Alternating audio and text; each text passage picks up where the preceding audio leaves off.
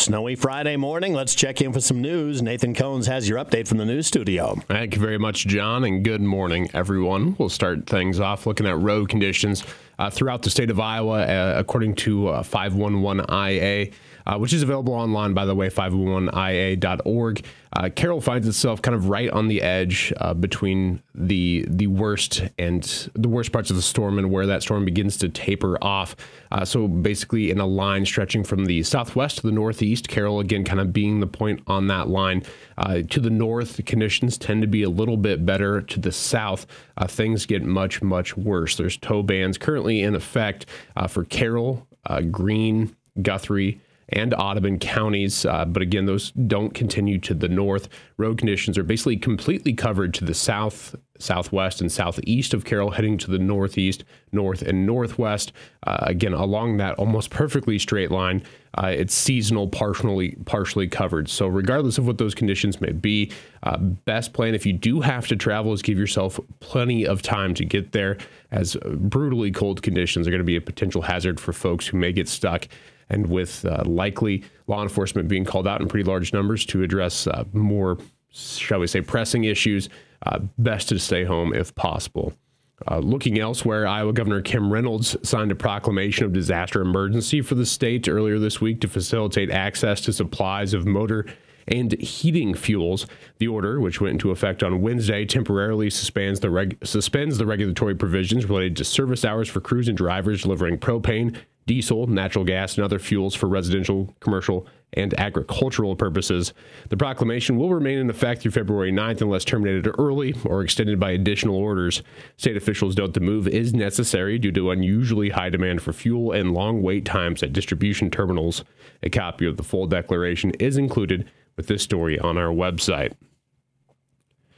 During their meeting earlier this week, the Carroll City Council gave final approval to adjust the speed zones on Grant Road near Fairview Elementary. The ordinance, which would move the start of the 25 mile per hour zone an additional 220 feet farther north, was first introduced during the council's December 18th meeting. And Police Chief Brad Burke says they have not heard any substantial opposition to that ordinance since then.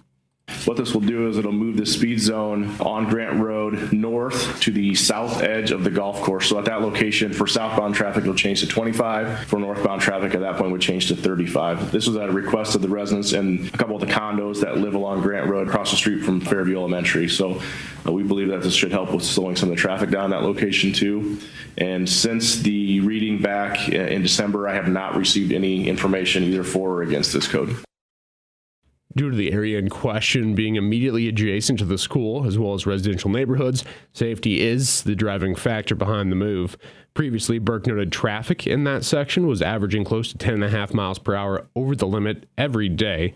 The council did favor the move, but asked if drivers would have a probationary period to adjust. We'll put our yeah. speed sign up to the one that flashes and kind of let you know where you're at just to give people an idea. And then, yeah, we'll be writing, well, within reason. If someone's going 50 there, we're probably going to no, yeah. continue to write yeah. citations for those ones. but if they're close to that 35 where it's currently at, then we'll, we'll be very generous for the time being until that kind of gets a little bit normal. The council approved the ordinance's second reading, waived the third reading, and voted unanimously to adopt it, making the change effective immediately. However, the signs may take several weeks or longer to be moved due to wintry weather and frozen ground. Once the signs are positioned in their new locations, Burke says there will be a concerted enforcement effort to change driver habits in that area. And the Sac City Police Department reports two Californians have been arrested in connection to a recent string of burglaries in the community. Authorities say their investigation began on December 30th after uh, officers responded to a burglary alarm at the Brew located at 210 West Main Street in Sac City. Upon arrival, officers discovered the front door pried open with numerous stolen items, including the Iowa Lottery scratch ticket kiosk as well as ba- vape pens. A joint investigation with the Fort Dodge Police Department found that Samantha Flippo and Robert Price, both of Sacramento, California, California, allegedly collaborated in a series of criminal activities. On December 24th, the pair committed third degree burglary at Dale's Corner Store in Fort Dodge, stealing the Iowa Lottery scratch ticket kiosk at that site. Authorities say they cashed winnings from stolen scratch tickets at various locations in Ida County, Sac County, and Webster County. Further thefts occurred until December 31st when the Fort Dodge Police Department apprehended them. A sub- subsequent search warrant at the Quality Inn in Fort Dodge, where the pair was staying, uncovered lottery tickets tied to the brew and a bathroom air vent confirmed by the Iowa Lottery Investigation Unit. Filippo and Price have been charged with ongoing criminal conduct, a Class B felony, third degree burglary, as well as five counts of lottery theft. Those Class D felonies. The investigation is ongoing, and additional charges um, may follow.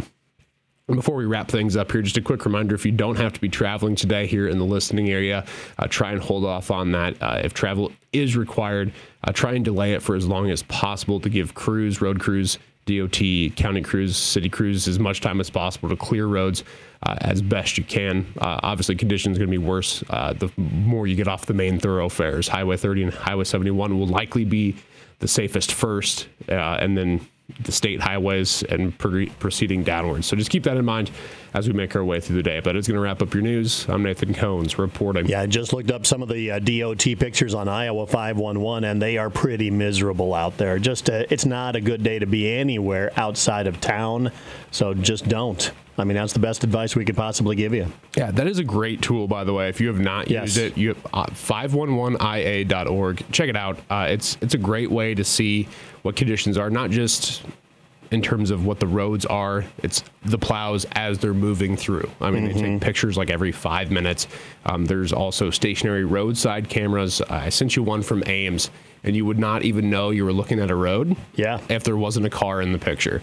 So whoever that guy is, big dummy. Yeah, get so. off the road, dude. Get off the road. All right, thanks, Nathan, for that news update. And once again, uh, just be uh, very, very careful. Again, if you have to absolutely travel anywhere, even in town, uh, this it's so windy and it's drifting so badly. Plows come through, and an hour later, you might not even know it. So that's the way we're facing today, and again tonight, and probably on into the weekend when we get that dangerous cold. We're going to talk all about the weather coming up here in a few minutes. We'll update your announcements coming up here at the bottom of the hour. So stay tuned here to KCIM.